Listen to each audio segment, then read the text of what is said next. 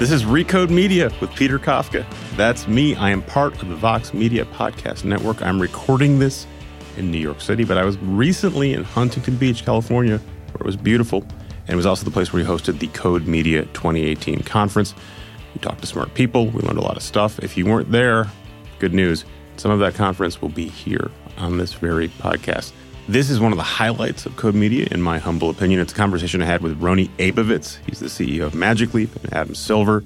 He's the commissioner of the NBA. Those guys are collaborating on something it's hard to describe. Um, when you hear us talk about it, you'll have a little bit of a better sense. There's a cameo from Shaquille O'Neal. It's a weird, cool, interesting project. Magic Leap is a weird, cool, interesting company. People are still very skeptical that that's actually going to turn into a thing. And that's kind of one of the things we talked about. Um, anyway, enough of me talking. Now you can hear me talking to Rony Abovitz and Adam Silver. Rony, Adam, why are you guys on stage together? Well, we're partners with Magic Leap, and we're thrilled that we were invited to be here with Rony and be part of this presentation. I think one of the things we spend a lot of time at, at the NBA is what the next generation presentation of sports will be. And, you know, we've, we've watched sort of the trends over the years where we've gone obviously to high definition, which has made a huge difference to sports fans. We've looked at virtual reality, we've looked at augmented reality, and then Rony, I think beginning about three years ago when we met, came to me and said, We have something that's going to blow you away that is far different than anything you've seen before. And we've really enjoyed partnering um, with Magic Leap now, and as I'll let Rony speak to the announcement that and, and to the product that's coming to market, but I think we're honored in essence to be one of their initial partners. We're taking in our, our content, our sports content, and then looking for new ways to present it and to ultimately find better ways to engage fans. Because at the end of the day, it's about storytelling and it's about bringing those experiences that we've all had when, as sports fans when we're physically in arenas and working with technology to try to replicate that experience. And, and while we, we've made a lot of progress over the years. We've never quite found a way to take that experience that you have, that emotional experience that you have at being in a game, and, and found a way to scale it and translate it through technology, and that's where we see the opportunity with Magic Leap. So, Rony, I think everyone in this room knows what Magic Leap is, but just on the off chance they don't, let's just describe what the company is, what you're working on, and we can. That's why he should have gone first. But what, what, what, uh, what how, how, you're going to work with Adam in the NBA? We make these really nutritious whole grain bagels. There you go. Um, just kidding. Uh, we're, we're, building a new computer platform, and our theory is that, um, the, you know, the economy was based on like this information age, and computing is really based on transfer of information. But kind of the gut was, it's human experience is not just data. It's it's emotion. It's like feeling of presence and like something more than just data. And really, we're building a computer for what we think of as the age of experience or experiential economy. Wearable product. It's a wearable product. We in December we had a reveal. Uh, so Magic Leap One Creator Edition will be shipping in 18. Uh, there'll be more news uh, coming soon.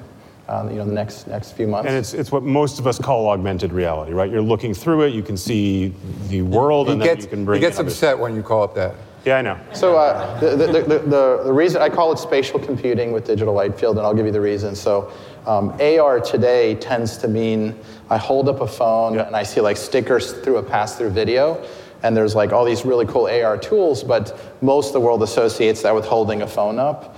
And our device, our technology experience are all fundamentally different from that. So uh, there, there used to be like the idea of augmented reality in science fiction that we're closer to, but the pop culture word AR doesn't really apply to what we do anymore. So the story about you guys is you have this amazing technology. Everyone who goes down to Florida and signs an NDA comes back and says, it's amazing. I can't tell you about it, but it's, it's amazing. Um, we can talk about some of that back history. Okay. Um, you did not bring the, the product here on stage. We can't see it. Um, and part of the challenge of, of, even talking about this stuff is that you have to wear it to experience it. I have not been to Florida. I have not signed your NDA. I don't know what it's like. Um, we wanted to try to tell people a little bit more about it, though, right?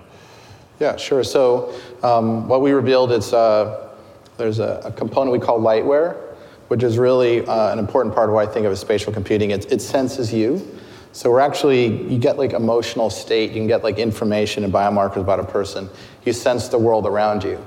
Uh, because if you don't have context, Um, you just have like something floating in space makes no sense. And then we really spent a mass amount of effort and capital building a digital light field signal. And all of that is really to look at your eye and brain evolved for millions of years into something that's many billions of years old. Like the physics of how light in the universe works with your biology. Our, our goal was like, that's set. Let's not screw that up. And to not screw that up required going down a very difficult path of trying to understand what is going on there. Like, what's the physics? What's the neurotechnology? What's the neuroanatomy happening? And going, that's not off the shelf stuff. And how do we like gently slipstream into that and not disrupt things? So we want to talk to visual cortex in a really biologically friendly way. And that, that, that was this whole effort to make something new uh, so that you can put something on and have experiences that really feel kind of magical. So easy for you to say, hard You're for like, us what to are we get our talking head about? around. Yeah. Um, you will soon. yeah. So in lieu of being able to actually use it ourselves, we have we have someone describing what the this is like. Should we Yeah, we have a, we have a, unfortunately couldn't be with us today, but uh, a little, little uh, play special that, video. Let's play that video. Hello, my name is Shaquille O'Neal. First of all, I would like to say welcome to the 2018 Code Conference. I'd like to give a special shout out to Rony and my good friend Adam. When I went to Magic Leap, I put on a pair of these glasses and I watched a full court game right here. Not flat. LeBron was right here. I seen LeBron taking coach like it was the most amazing thing. And then I went over here and I'm watching the Orlando Magic play the Los Angeles Lakers. So I think the NBA, once they get a hold of this technology and some of the players, they're really going to want to integrate their material and their content with Magic Leap, and it's about to be a wonderful thing. When I first saw the technology, I begged the people at Magic Leap, I said, please let me be inside people's glasses when they put them on. So I came and they put all the little balls on me and we did a few things and I actually saw it. And then when I saw it, it made me feel like I had a twin brother. Because I put these glasses on I saw the most beautiful, tall, black guy I've ever seen in my life. And I was like, oh, that's me. Make sure you get you some. Have fun at the 2018 Code Conference. Shaq, signing off. Go. So We do a shout out to Shaq. it's Thank great to get a shout out to Shaq. That's that's a bucket list item for me. You know, the, the most incredible part of the technology is they found a pair of glasses that would fit around Shaq's head. I was. Yeah. Those are those are production glasses. That's not a special Shaq size. That is a Magic Leap large that he's wearing, so uh, he hit the, the outer edge of our, of our human This factor. points to one of the big challenges, right, of, of what you've been working on and what you're eventually going to sell this year is it's people talking about what the experience is like. Um, and so again, maybe you guys can describe sort of what the NBA version of this is like, but then more broadly, I'm thinking this is a real marketing challenge for you guys. You've got a guy wearing glasses talking about what something's like. Well, here, here's the way we thought about it. I'll have Adam talk. Like, there's, there's sort of amazing experiences. Like, the NBA basketball's been around for like more than a century. So, we kind of know what the great basketball experiences are. So, there's like on the court, there's courtside, there's like the skybox where you look down, and there's like the sports bar. And we were thinking, like, what is the ultimate fan experience? And like, what mobile and television don't really deliver? Um, but you have to actually go to the game or be a player or meeting a player, like actually meeting Shaq. Like he's he's like most people I'm like six one and something, but like Shaq I'm like doing that too. So actually uh, seeing Shaq was in my office a few months back, and then seeing digital Shaq in my office last week. Like he's standing there, it's like the exact same head perspective. There he is, like in my office. So the idea of like presence, you can actually meet someone. So there's all these kind of super fan experiences we're thinking about. So part of what we're doing is like what I call like skybox or tabletop, there's like the arena and there's all the players running around. And then there's like um, something we call screens. We can have like your sports bar. You can get your sports bar on. You have like five or six or seven or eight like televisions running different camera angles.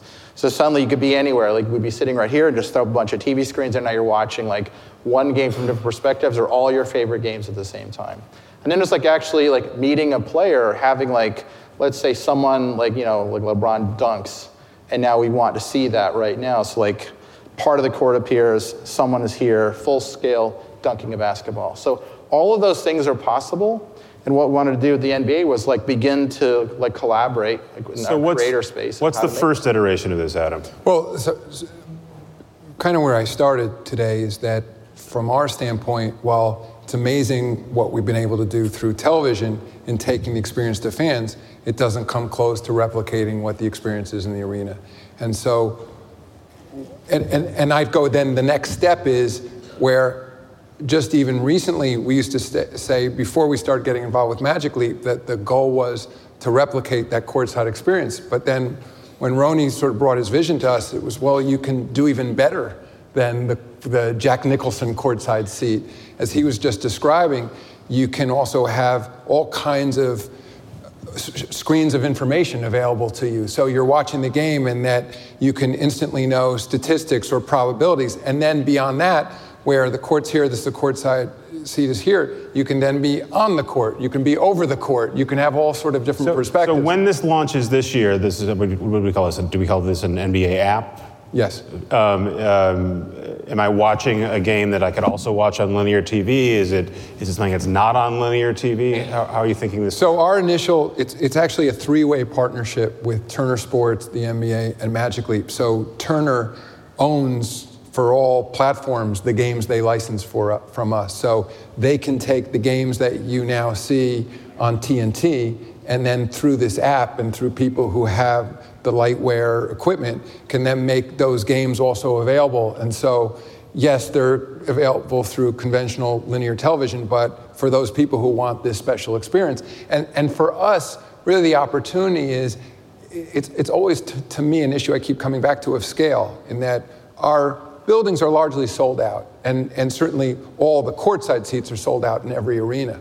And the challenge has always been as we have, I mean, Last year, a billion people, one out of seven people on the planet, watched some portion of an NBA game, which is quite unbelievable. And our games are distributed in 210 countries.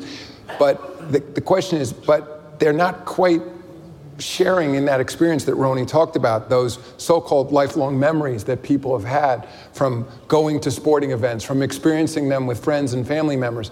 And we'll see. I mean, I'd say this is a first iteration, and um, you know, I signed the NDA too, and I and, and so I've I've seen a first generation of it. But part of, from the NBA standpoint, our notion in, in entering this partnership was please use our content.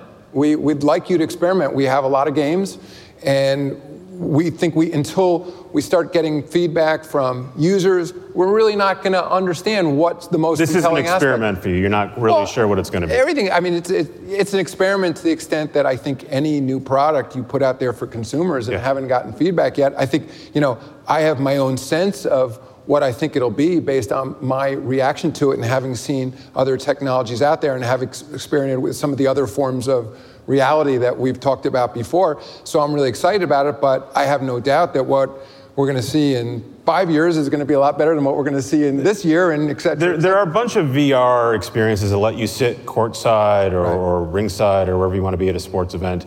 Um, they haven't taken off, and, and Rony, you'll say that your tech is much better than theirs, and so for argument's sake, let's say that's the case. But the other argument is that actually watching tele- television sports is great. You get a million different angles. You don't have to put a headset on. You can watch it with your friends. Um, maybe it's better to be live, but um, watching on your couch is awesome. So, how are, what's the what's the urge to improve upon that? Well, go ahead. I'm going to say like uh, so. Let's say we were all watching together, um, and what we're doing, I don't lose you guys. We could be hanging out. I could. But we're wearing like, goggles. But I, I, I don't lose seeing you. I still see you. I could still see family, you could still watch your kids. So you still see the real world, and then you have digital things not superimposed on it, they're just actually integrated into it. Like you may have a 60 inch real TV, now you have five digital TVs that just appeared. And you may have a part of your family room that didn't have anything there before, and suddenly there's part of a basketball court there. But you still see your dog running around. So you don't lose the social aspect of, of being together. That's one thing I think that's fundamentally important. If you actually shut out the world completely, then I think it's very isolating. So we're not isolating you at all. You can, you can like watch a game, go to your kitchen, grab a beer. You're still watching the game. You say hi to friends, go back and sit down, and it's aware of what you're doing. Like if you want to get up and go do something, you can just pause everything because it knew you went, you got up and went somewhere. You can go upstairs, get something. Suddenly the game reappears upstairs. So have has this like awareness of what you're doing. So it takes everything you love about, let's say, normal television and amplifies that. Adam, your, your ratings are up. You're one of the few people in TV doing better than you did last year and better than you did two years ago. Um, do you feel like this is something you have to do to make sure that keeps happening, or, or is this a just let's see what it looks no, like? No, I, I, th- I think it is something we feel we have to do, and I, I think we keep looking to push the envelope. And if you look at what you know, Disney and ABC and ESPN have done with our telecasts and our partners at Turner versus where we were five years ago and 10 years ago. It's a much different experience now. It's a combination of much better video quality through high definition. It's better audio that you get. It's better access that you get. And I guess my answer to your question would be, remember, it's not so long ago that people used to people used to feel when these games were made available on television that we had to black them out in markets in order to sell tickets. Now, to me, we're sort of looking at a very, it, the, the, notion of why we're doing this, if it's a good experience on television, people still want to go to the arenas, even though these games are available in high definition, beautiful large monitors, they're fairly affordable. People almost will all agree that if they could get a courtside ticket to an NBA game, to Lakers or Clippers in town here or to the Warriors, that that's the best possible experience. So our view is there's still a large segment of the marketplace that while they may not be able to afford or have the ability or even the vast majority of our fans don't even live in the United States, let alone get to an arena. And if you could, the closest thing possible to bring that experience to them through new technology, we think it's, there'll be enormous demand for it. Rony, when you said 2018, want to narrow that down for when we're actually going to have these things in our hands?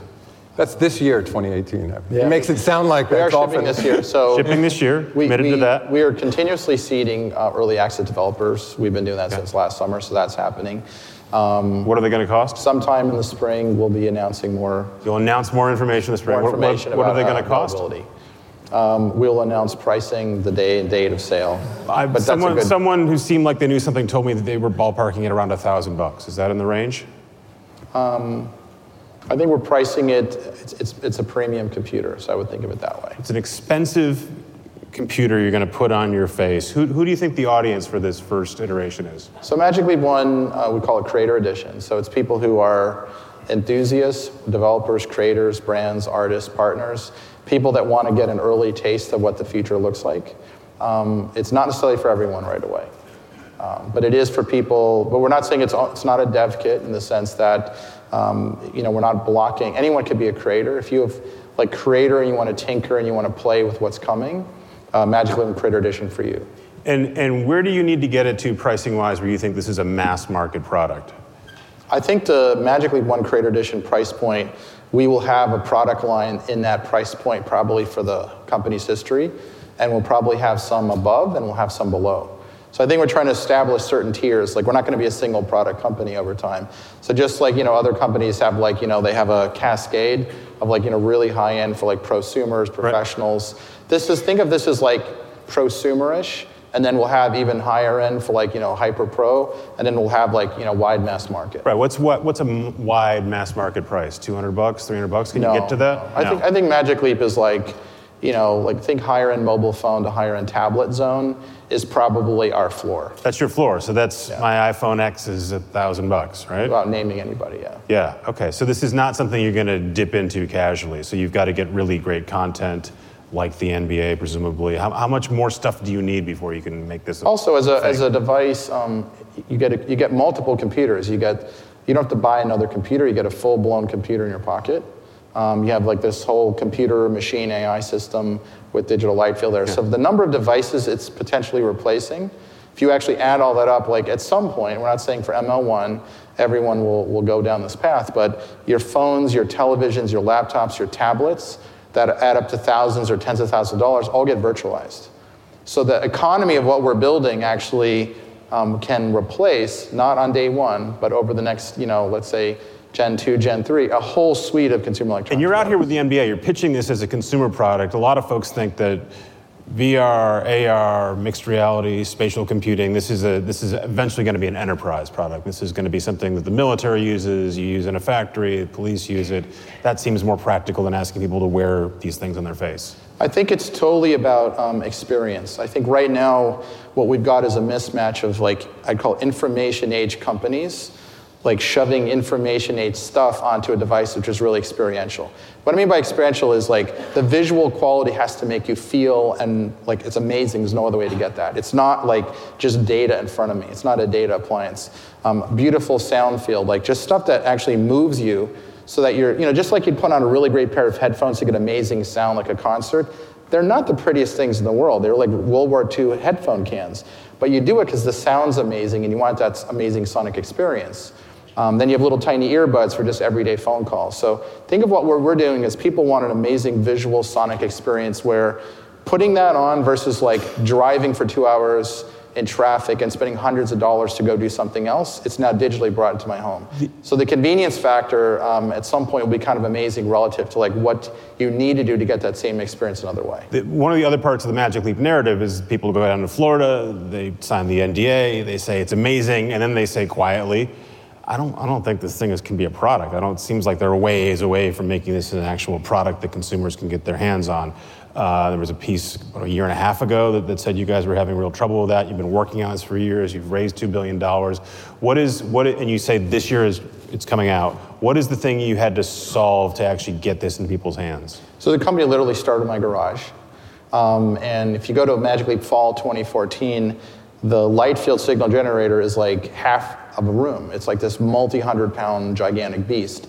So that's where we are. And all that was doing was the visual signal. So today we shrunk that down into something that's a nanostructure uh, wafer. So we took microelectronics and large scale optoelectronics and we built an entire factory, even designing the machines that make our wafers, almost like what Intel might do for silicon. Was there one key thing that you had to solve before this could show up? So we put hands? so like we put a massive amount of energy solving the digital light field problem. That was like number one, and then we had to marry that to perception. And really, perception is computer vision and sensing of the world and you at the same time in real time against what our digital light field signal. It was like a bunch of nearly impossible problems, incredibly hard problems. So if you were joining Magic Leap in 2014, you were super brave. In 15, you were super brave. In 16, you were super brave. 17, you were you know, like all of a sudden you could see the light and now like it looks like oh it's all, all these problems have been solved. So i mean the first few years of the company were just intense. It's like joining spacex when there's just a hangar and, and a whiteboard saying we're going to go like shoot stuff into orbit. Yeah. and for a while you were showing people this is what it looks like. And yes. then you got blowback because it actually wasn't what it looked like. It was a, it was a rendering. It wasn't the actual experience. This is why you didn't show us uh, sort of a, the, what do you call it? The pass-through uh, you, weren't, you weren't showing us what it looks like with, with the product on your face. It was Shaq describing it. So what we showed uh, Shaq wearing is actually a Magic Leap One. Yeah, yeah, he's wearing, but, he, but you're not seeing it from his eyes. You still have to put the thing on to actually understand what it's like. Right. So one of the dilemmas was um, we did shot through Magic Leap Tech videos, and we also did like here's what the experience is like. And it's a little bit tricky because you actually need to experience it directly. Right um, there's not really a monitor, and this is probably the most interesting thing. Um, think about building a computer where your brain is the monitor. And, and you're not looking at a monitor. So you actually need to be, you have to close the loop on the system, and you have to directly experience it. So actually, filming that automatically makes that not the experience anymore. So showing that in video is like very tricky because it's not yeah. present. Like you're present now, but looking at a photo of you is not like Peter really. It's gonna be a real marketing challenge. You have to go stick it on people's heads individually. Adam. Um, well, I only say about that. I mean, however, you know, Rony's describing it. We brought it to Adam. I think when you see it, then yeah. you'll either see there's value or not. I, I, I think I. I signed the NDA too, so I'm not allowed to say more. But I, I think it's just it's for the people here who are watching. It's it is. I understand the challenge in sort of describing it, and that video is. Steve sort Jobs brought the iPhone up, took it right. out of his pocket, said, "Here's the phone." Right. And then he sat down and. But and I think we'll be at, you know, Rony will be at that point soon, and then people will judge for themselves. Adam, I mentioned earlier, uh, your ratings are up. Uh, everything else is down. The NFL is down. Grammys are down. That makes sense because there's lots of things competing with TV for your time. So you guys are up. I held your fingers up uh, across them. Um, is it luck that the you're from a smaller base in the NFL, but is it luck that, that you guys are increasing your ratings? Well, I only say, well, it's true that the NFL, for example, was down a bit from an absolute standpoint. They're the highest rated programming on television. Yep. And it's interesting if you look at the trend over, you know, roughly the last two decades. So in, in 2017 81 of the, mo- of the highest rated 100 programs were live sports. And if you go back to 2000, it was 13. So both on an objective standard and on a relative basis, live sports are more than holding their own. So while other leagues have ebbs and flows in their ratings, that I think if anything right now, live sports are what are holding the bundle together. It's the programming that is differentiated and exclusively available through cable and satellite that while there's some small packages that are available through some of the over the top services. If you are a sports fan, you still need to get those conventional packages to get sports. And when in an aggregate, we're more popular than we've ever been. So I certainly don't think that's luck. And you know, enormous amount of the credit goes to our players, of course, who are these incredible athletes. And I think one of the things that attracted Magic Leap and Rony to the NBA was this notion again of replicating that experience through technology because it's so enthralling to see it in person. But again, we're just limited in scale by the size of our arenas. One, one of the narratives around the everyone had a different theory about why the NFL ratings are down, and mine is because there's Snapchat and lots of things to watch. But one of the arguments was, oh, people are turned off socially. They don't, they don't like the protests, or Trump has affected them. Um, the NBA is socially very progressive. You've got a lot of really outspoken players um, who are really on the sort of generally the left side of the political spectrum. You've got coaches like Steve Kerr and Gregg Popovich who are uh, very vocal about their dislike for Trump. Um, why is the NBA more outspoken as a league? Why are the players and coaches more vociferous? And, and why do you think that hasn't hurt the league? Um, it's, a, it's a good question. Um, I, I, think it has more to do with the, the DNA of our league than anything that's happening at the moment. If you look back um, over the course of, let's say, 50 years, um, at the, the original, the activists who in the 60s in our league, people like Bill Russell, you know, people like Wayne Embry, you know, and, and others. Bob Cousy, was one of the early pioneers of, of the Players Association in our league, who went out and fought for civil rights, for human rights. I mean, Bill Russell was stood with Martin Luther King for his I Have a Dream speech on, on the mall in Washington. And I think it's, it, this is, uh, uh, it's, it's part of what is the fabric of our league that's been passed down from generation to generation. I feel like that that's something that I've inherited as part of this league. And I but it was also apolitical for a while, and Michael Jordan famously said Republicans wear shoes too. And for a long, then people well, weren't as active politically. Well, some weren't, ago. some weren't, and that was Michael. But I think also that was his personal choice at the huh time. But I'm saying if if you look back over the history of this league, there's a very clear through line in terms of it's not just political uh, being politically outspoken, but I think it's one based on what the core values of this league are. And I think there are things that are inherent in this sport that maybe differentiates us from others. I think that I think that, for example, it's a sport that lends itself to social media because the players are not hidden by helmets or tucked under a cap or in dugouts during between innings. I mean, they, they, they're acculturated around this game where they're this close to fans. And they're in shorts. And they're in shorts. They have barely anything on. People, they they they play offense and defense. The star players are on the floor for yeah. virtually the entire game.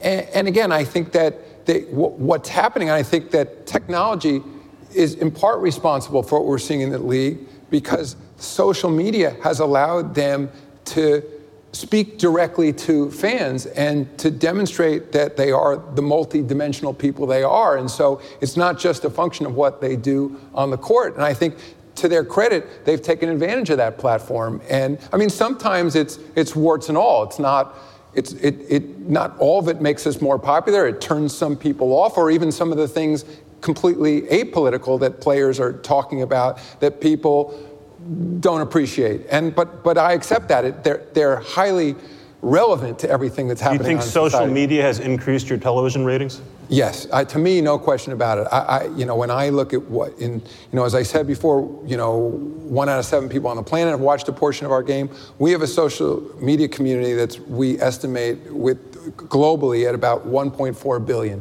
When you look at the, the followings for teams, individual players, the league, our partnerships with companies like Tencent in China, it's enormous. And and in the, it, it's but you partly think people what draws are consuming me, it on social and more likely to watch it on TV. Yes, because, because I think it, it comes back to a lot of what Rony and I have talked about about these experiences. That the richer the experiences are, the more that you bring people into the lives of these players, the more they care about the stories, the more attracted they are to the telecast. So it's not just one-dimensional players running up and down the court. That they they're you know, they're from somewhere, they overcame certain obstacles. It's like watching the Olympics now. I'm sure a lot of us are drawn to watch sporting events that we'll, we won't watch for another four years. But I think NBC does a fantastic job giving you the backstory, telling you why you should care about these individual athletes. And I think that's what social media has done for our players. And I say, not all of it appeals to everyone, but there's virtually something for everyone. And when you have a league where 25% of our players, for example, were born outside of the United States, and they're, they're they're diverse. They're uh, in so many different ways that I think that in many ways they are the, the new face of America. You know, and so when and and for it, it demonstrates the what the opportunities that come from inclusion, that come from open borders by taking the very best players from all around the world and having them play in one league based in the United States and Canada. I, you know, so I think it's a great statement also about about our country. It's almost like you're pro-immigration. Absolutely. I have other questions, but but we should let you guys uh, ask them if you're brave, and if not, we'll just keep talking. There's someone here. We'll take brave questions. Hi.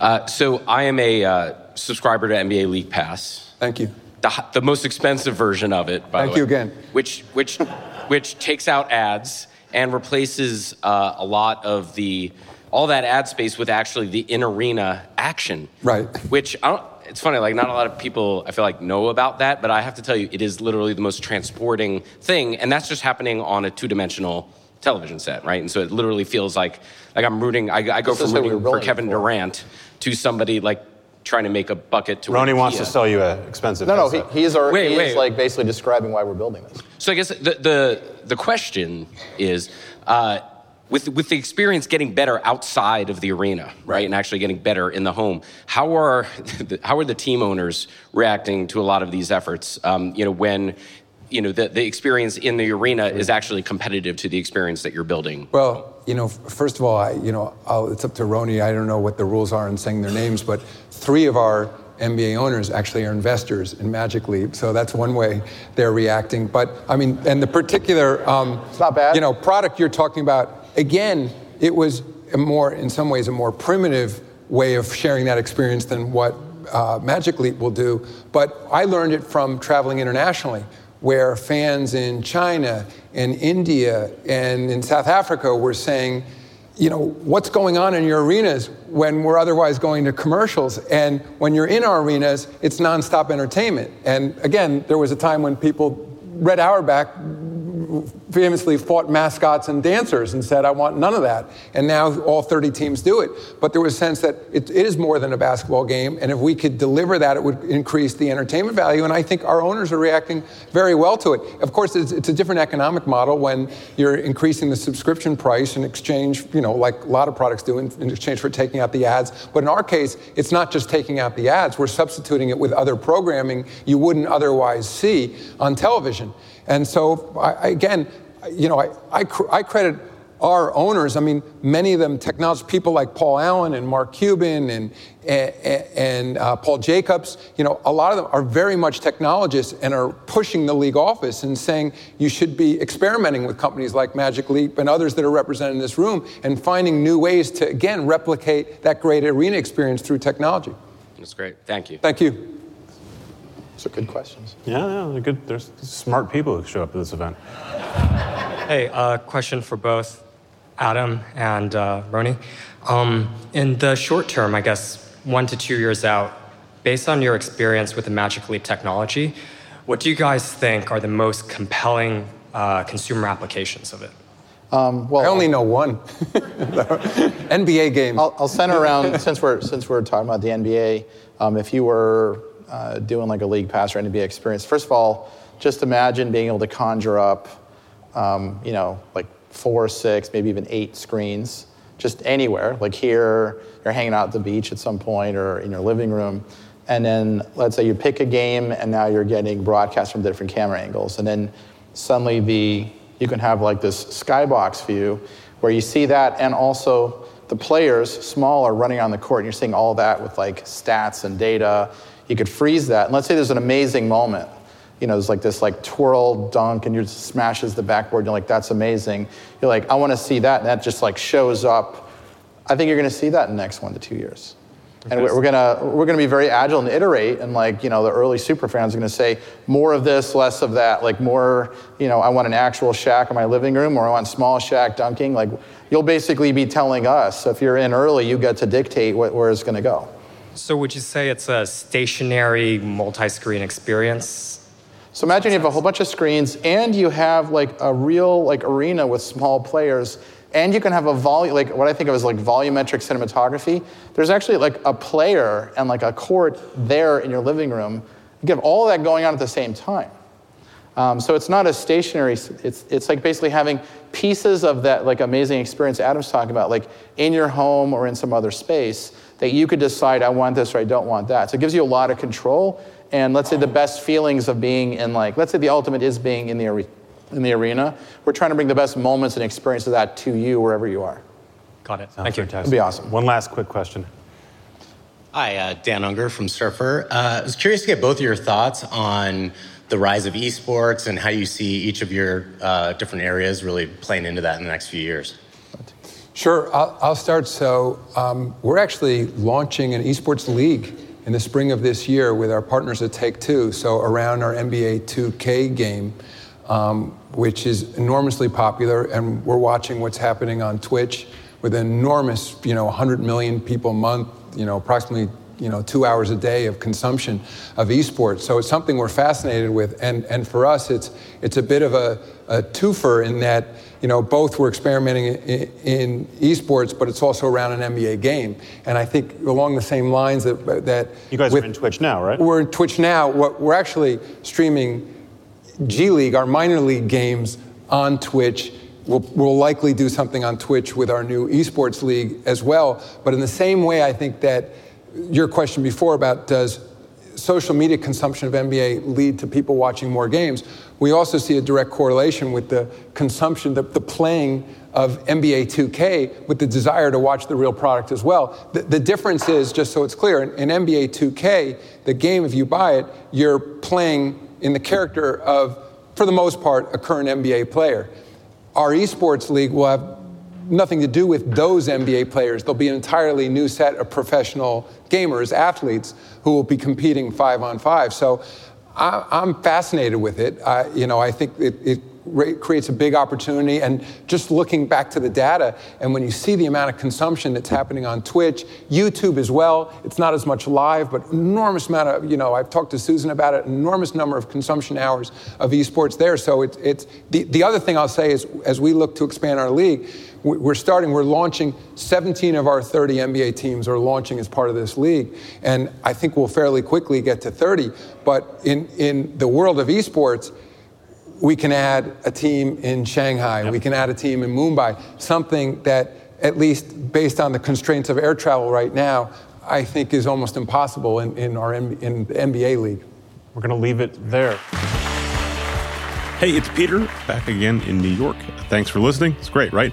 Um, if you like that, good news. There's plenty more over at recode.net. We have full coverage of Code Media 2018.